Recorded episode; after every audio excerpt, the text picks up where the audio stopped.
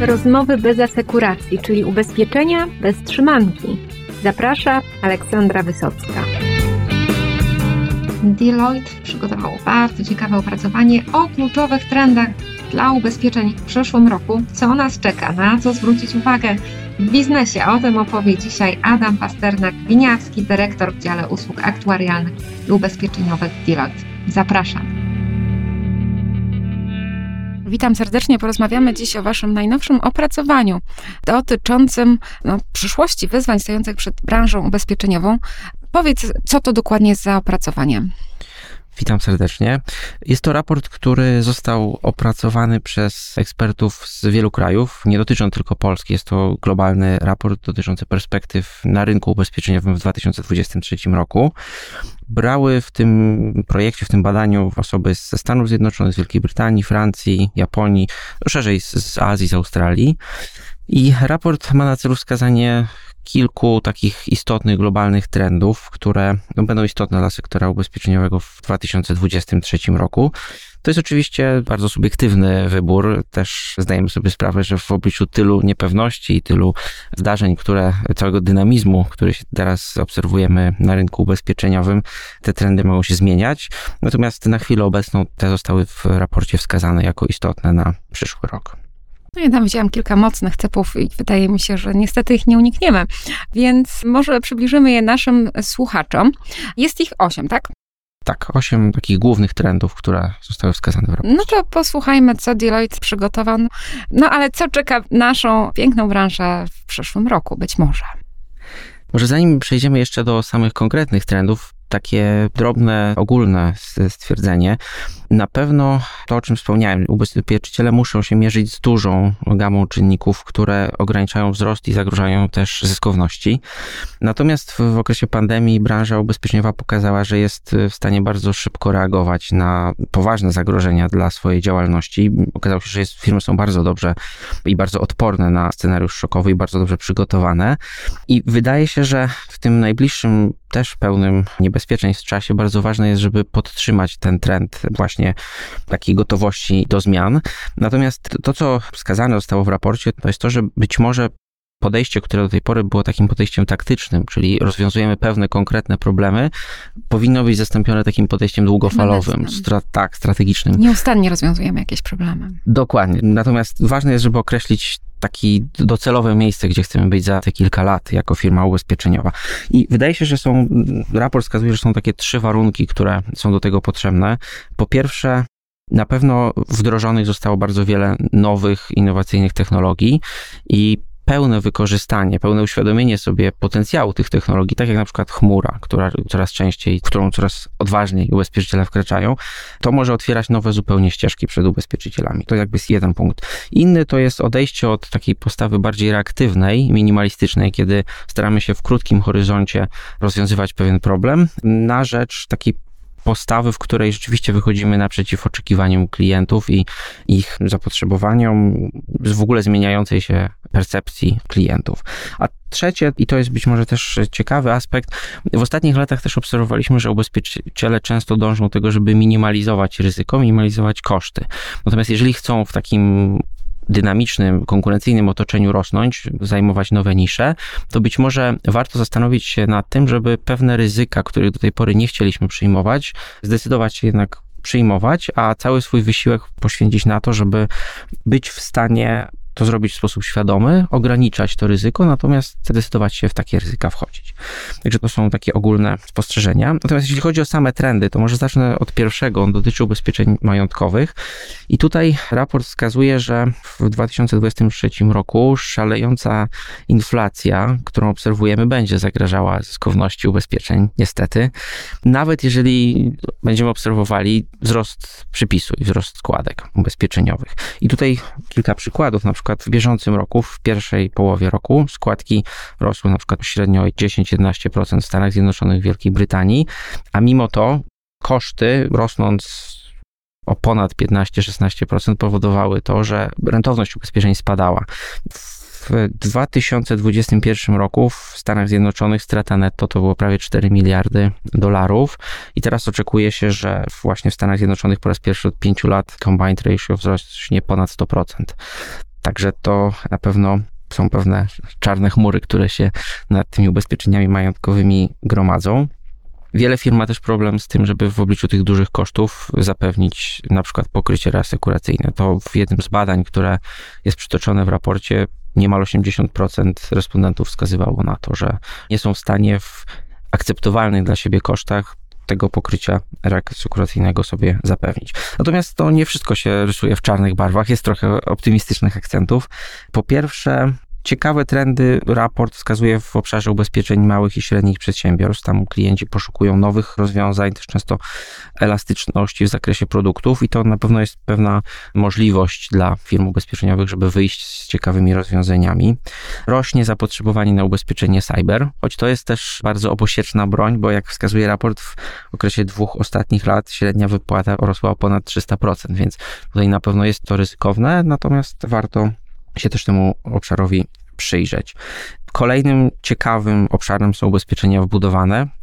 I tutaj prognozy są takie, że do 2030 roku ten wolumen składek w tym obszarze osiągnie ponad 700 miliardów dolarów, z czego dwie trzecie w Chinach i Stanach Zjednoczonych, natomiast w Europie jak najbardziej część tego rynku również będzie do zagospodarowania. Z ciekawostek ubezpieczenia aktywów niematerialnych, takich jak na przykład kryptowaluty czy aktywa wirtualne, tylko około 15% tego typu aktywów jest ubezpieczonych, więc być może jest to również miejsce, jakaś nisza dla zainteresowanych ubezpieczycieli. Już w metaversie można ewentualnie swój domek, swoją posiadłość będzie ubezpieczyć, być może. Zobaczymy.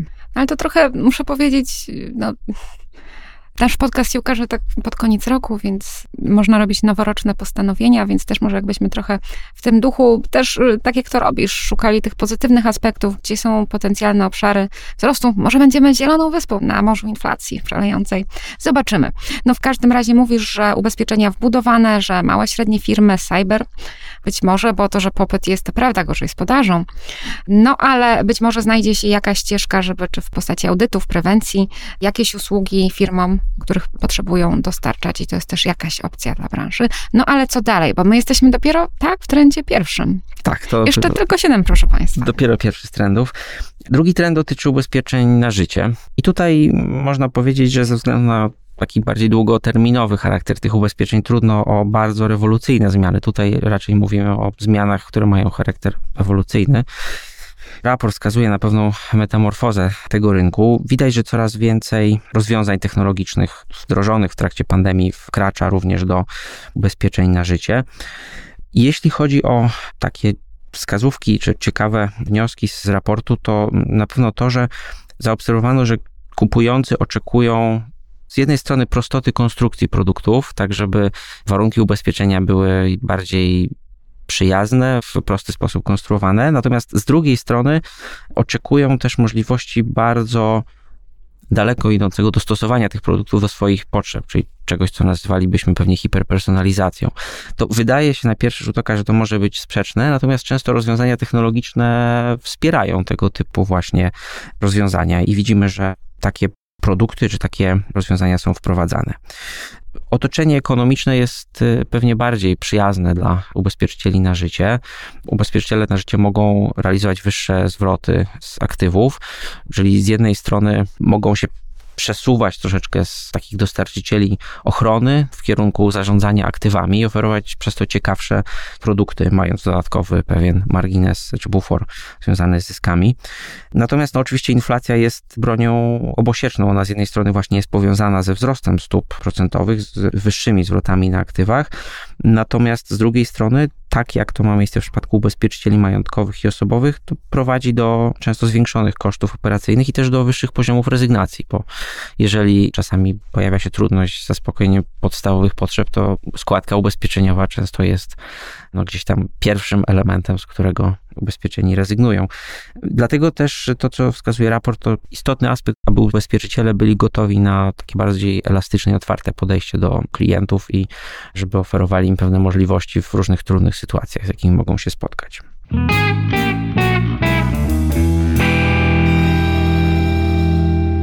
No to e, czas, rozumiem, tych ubezpieczeń takich modułowych, które rzeczywiście się już pojawiają i mają prosty interfejs, łatwo je zawrzeć, łatwo wybrać sobie klocki. Więc wydaje mi się, że to jednak nie jest sprzeczność, tak, że to da się połączyć. No dobrze, a co, jak tam trend numer 3, tak na skali pozytywności? To są ubezpieczenia grupowe. Wydaje mi się, że może jest to trend, który będzie może troszkę mniej ciekawy dla Polski, gdzie te ubezpieczenia grupowe tak czy inaczej są już dosyć mocno rozwinięte. Można powiedzieć, że Polska w dużej mierze tymi ubezpieczeniami grupowymi stoi.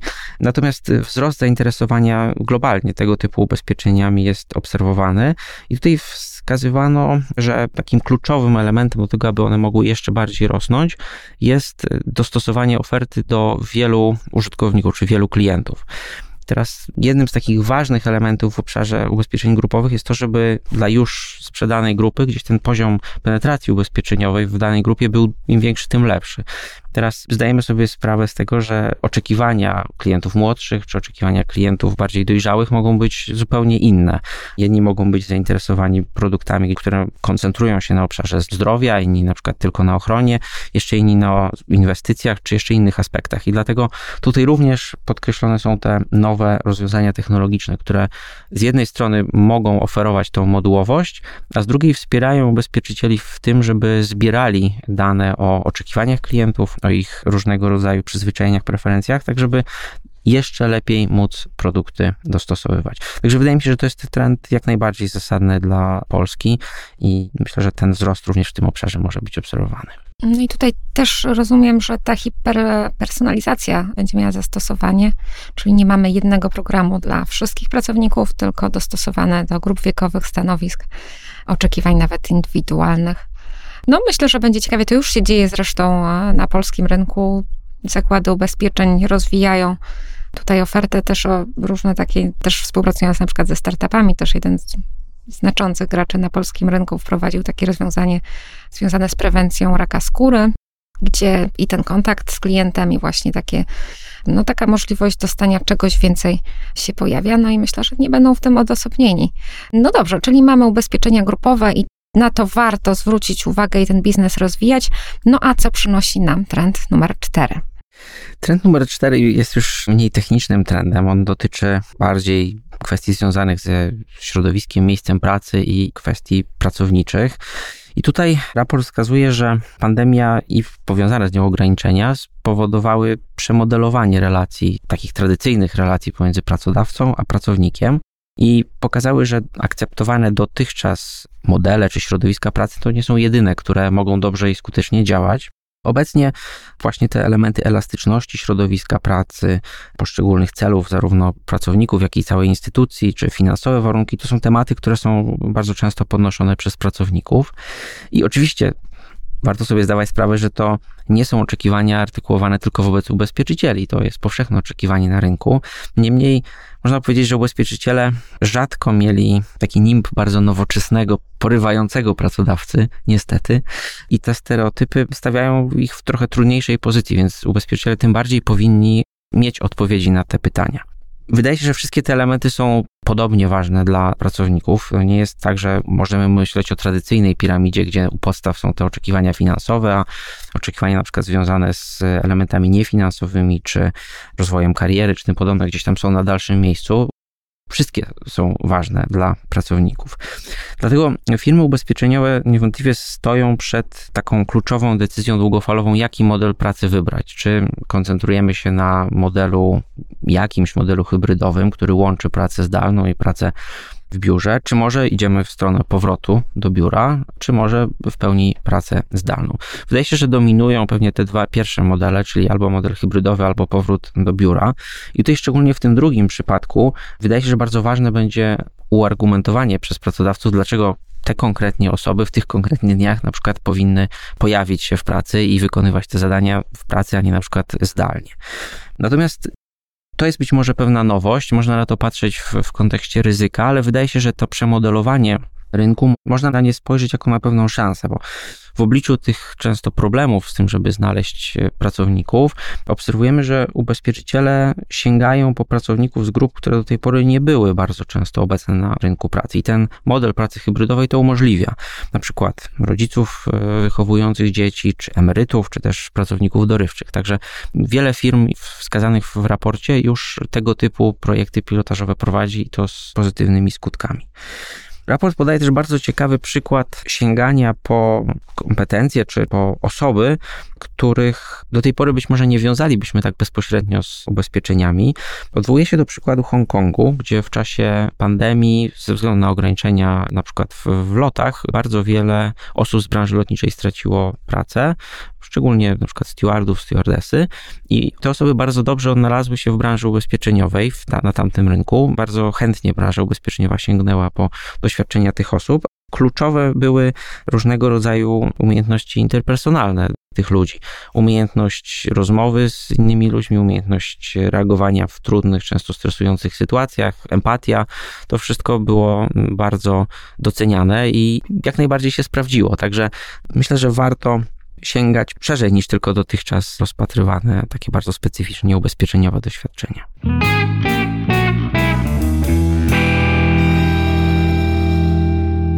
No i to jest też ciekawe, że żyjemy w czasach, gdzie obok siebie czasem cztery pokolenia pracują, czyli jeszcze boomersi, tak, i potem tak zwane X, milenialsi i teraz już Zetki wchodzą, mówiąc tym slangiem takim neosocjologicznym. No i do tego dochodzi, tak jak mówisz, jeszcze różnorodność szerzej pojęta. No i ja w każdym razie osobiście pokładam w tym nadzieję, że staniemy się branżą ciekawszą, tak? Taką bardziej zróżnicowaną, lepiej też rozumiejącą klientów i ich potrzeby. Jak najbardziej ten trend myślę, że możemy do tych pozytywnych zaliczyć. Jeśli chodzi o kolejny trend, trend piąty, dotyczy bardziej kwestii technologicznych. Tutaj raport wskazuje właśnie na konieczność takiego szerszego spojrzenia na kwestie inwestycji technologicznych. Do tej pory te inwestycje, szczególnie w okresie pandemii, miały na celu najczęściej automatyzację procesów, umożliwienie pracy zdalnej czy zdalnego kontaktu z klientem i często one były podejmowane osobno dla poszczególnych systemów, na przykład czy aplikacji, czy poszczególnych funkcji w ramach firmy. Często były ograniczone przez pewne krótkoterminowe budżety czy natychmiastowe potrzeby. I raport bardzo mocno koncentruje się na tym, że po tym okresie pilnej potrzeby, którą wywołała pandemia, no warto spojrzeć strategicznie na to, gdzie chcemy być za kilka lat, jakie są nasze cele i w związku z tym, jakie technologie powinniśmy rozwijać, bo one mają wobec tych celów taką rolę pełnić służebną. Jeśli chodzi o to, to po raz kolejny rola startupów i firm z branży insurtech jest bardzo ważna. Z jednej strony one same zajmują się działalnością technologiczną, rozpychają się na rynku ubezpieczeniowym, przez co mobilizują ubezpieczycieli do takiej transformacji. Z drugiej oferują komplementarne, ciekawe rozwiązania, które mogą gdzieś tam punktowo wspierać ubezpieczycieli w tych obszarach, w których być może nie do końca czują się wystarczająco pewnie. Wydaje się też, że właśnie na przykład wspomniana wcześniej chmura otwiera bardzo wiele możliwości. Jest to pewien tylko środek, pewien element, który może prowadzić do lepszego zrozumienia potrzeb klientów, do tego, żeby wykorzystywać dane, które zbieramy, które mamy, złożone algorytmy związane z analityką tych danych i lepiej dostosowywać swoje produkty. Także ten trend spojrzenia na transformację technologiczną nie jako na inwestycje w, po prostu w infrastrukturę, ale raczej jako na inwestycje w pewne nowe możliwości, które kreują wartość, to jest to, o czym wspomina raport. No cóż, myślę, że nikt z naszych słuchaczy tutaj nie zaprotestuje słuchając tego. No i cóż, życzymy miłego przebywania w chmurze w roku 2023 i jak najszybszej integracji wszystkich waszych systemów. Tak, to myślę są dobre życzenia noworoczne. No ale jest coraz lepiej. Myślę, że jako branża idziemy do przodu. Uchmurowienie na ubezpieczyciela w Polsce jest całkiem nie najgorsze, a będzie jeszcze lepsze. Trend szósty, proszę Państwa, zamieńcie się w słuch. Trend szósty dotyczy tematów związanych z ESG. Wydaje mi się, że to może być jeden z tych trendów, który ma troszeczkę mniejsze przełożenie na polski rynek w tym jeszcze momencie. To dlatego, że w wielu przypadkach jednak decyzje podejmowane są na poziomie grupy i trochę czasu upływa, zanim one gdzieś znajdują odzwierciedlenie w działaniach lokalnych. Natomiast raport wskazuje, że dotąd bardzo wiele firm już pierwsze kroki w obszarze czynników ESG podjęły, na przykład nominując konkretnych pracowników na role związane z działalnością ESG, czy przygotowując pewne polityki lub też przyjmując zobowiązania na przykład dotyczące emisji. Natomiast to były głównie działalności takie okołoregulacyjne i raport tutaj wskazuje, że ESG ma szansę nabrać większego znaczenia tak naprawdę wtedy, kiedy te elementy ESG staną się ważnymi celami zarządczymi pewnym sensie nawet na równi z planami czysto finansowymi, a nie będą miały tylko charakteru regulacyjnego czy związanego z zobowiązaniami. Jeśli sięgnąć do priorytetów USG, to jeżeli byśmy poszli tą ścieżką istotnych dla zarządu celów OSG, to ubezpieczyciele powinni być dobrze oceniani, jeśli ich działania ograniczają w jakiś sposób zmiany klimatyczne, promują różnorodność wśród pracowników i kadry zarządzającej, promują też inkluzywną kulturę i zwiększają przejrzystość struktur zarządczych i decyzji. Także to są elementy, które wskazuje raport. Tak jak wspomniałem, ten obszar wydaje mi się bardzo ważny, natomiast być może jeszcze nie w 2023 roku w Polsce. Natomiast patrzymy na ESG często jako na pewne wymagania regulacyjne czy oczekiwania do transformacji. Natomiast raport wspomina również, że warto patrzeć na to jako na pewne nowe możliwości. I przytaczany jest raport Sonar 2020 Risk Insights.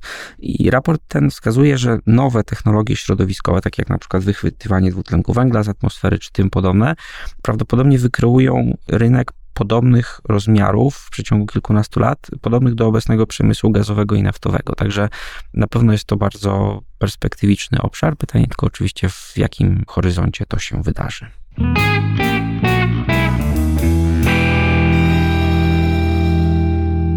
No to robi się już naprawdę bardzo ciekawie. No i też tu widzę potencjał, bo często te zespoły, które pracują nad ESG są takie międzydepartamentalne. Potem mamy i produkty, inwestycje, mamy HR, marketing, no mamy właściwie w całość i często jest tak, że te osoby się do tej pory nie spotykały i nigdy nie miały jakichś wspólnych celów, tylko każdy tam swoje jak najlepiej umiał, czynił.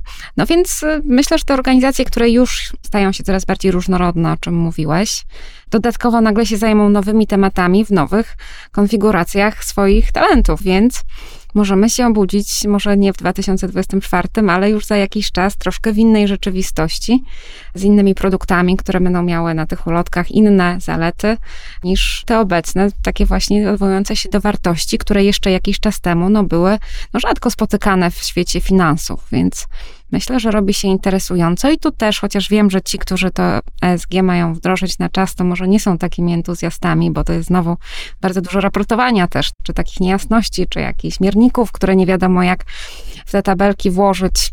No ale jak się spojrzy na to w tym właśnie dłuższym horyzoncie, myślę, że te trendy, wy je nazwaliście 2023, ale to jest, y, wydaje mi się, że no my dekadę będziemy potrzebować, żeby je wdrożyć, no zobaczymy. Ale to może być znaczący raport, jak się spotkamy za te 10 lat, no to się okaże, że to nie jest tylko na najbliższy czas.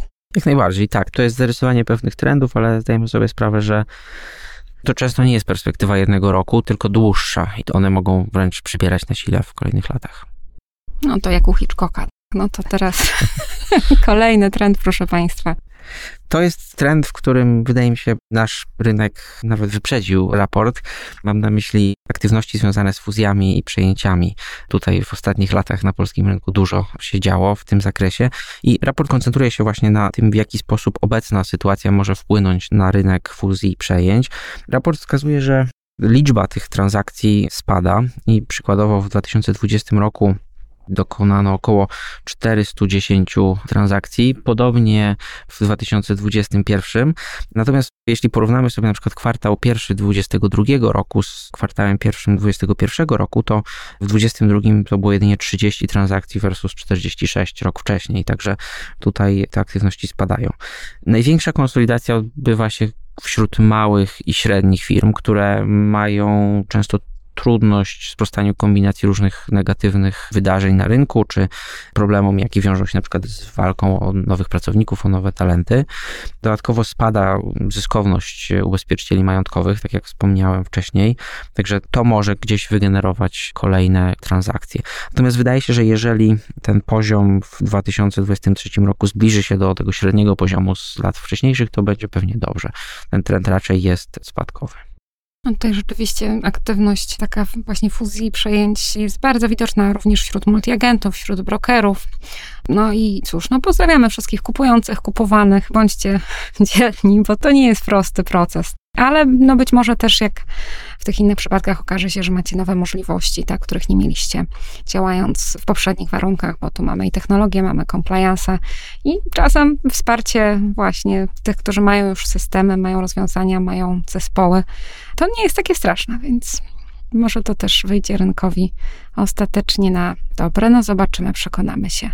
No dobrze, to już chyba, tak, jak dobrze liczę, czy to już jest ostatni trend? No dobrze, to musi być coś ciekawego.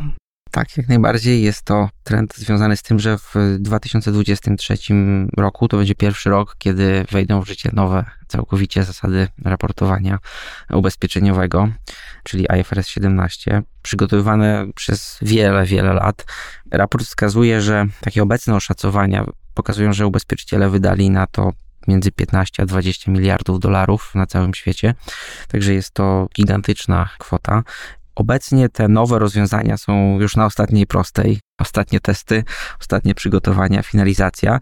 Natomiast warto mieć na uwadze, że te projekty wdrożeniowe się nie kończą jeszcze, bo te rozwiązania trzeba jeszcze ustabilizować. Pierwszy rok na pewno będzie trudny, będzie dużym wyzwaniem, zarówno technologicznie, jak i też to produkcyjne zastosowanie nowych systemów w pewnych ramach czasowych, które są narzucone przez raportowanie, zagwarantowanie stabilności, czy chociażby właśnie zrozumienie i wyjaśnienie wyników. Także to na pewno będzie również kolejny ciężki, trudny rok dla osób zajmujących się raportowaniem.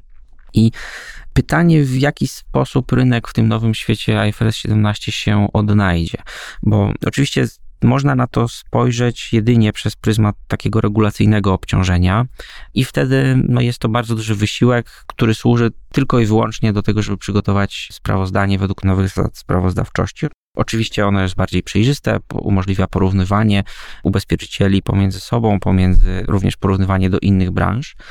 Natomiast warto pamiętać, że IFRS daje ubezpieczycielom pewne narzędzia, które pozwalają lepiej spojrzeć na zyskowność na przykład poszczególnych segmentów biznesu.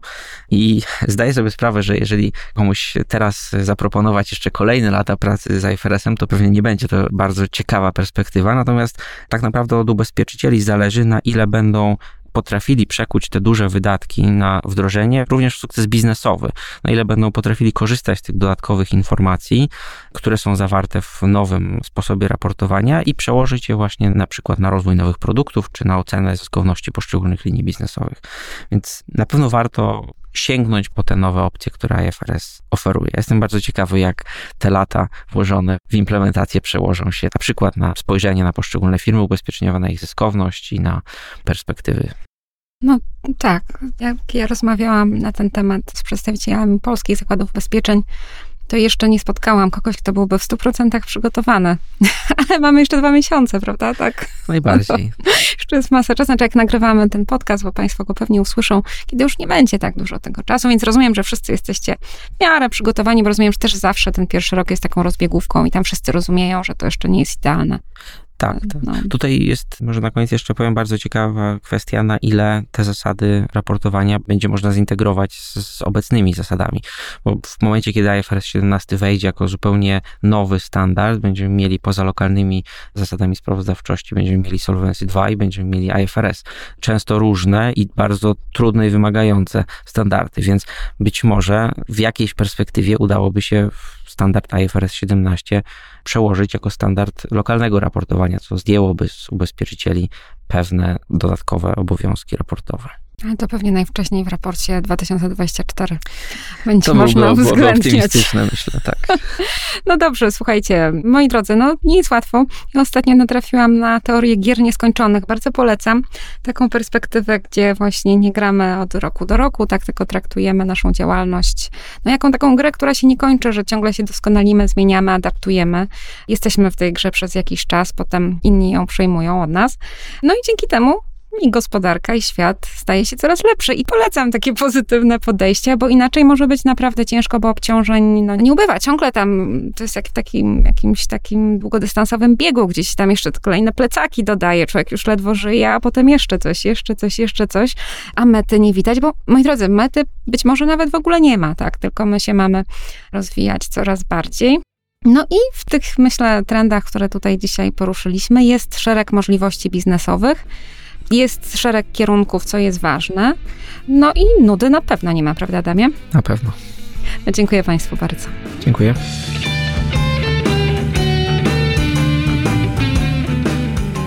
Teraz już wiemy, na czym się skupić, w jakim kierunku zmierzać. No to pozostało nam po prostu przejść do działania.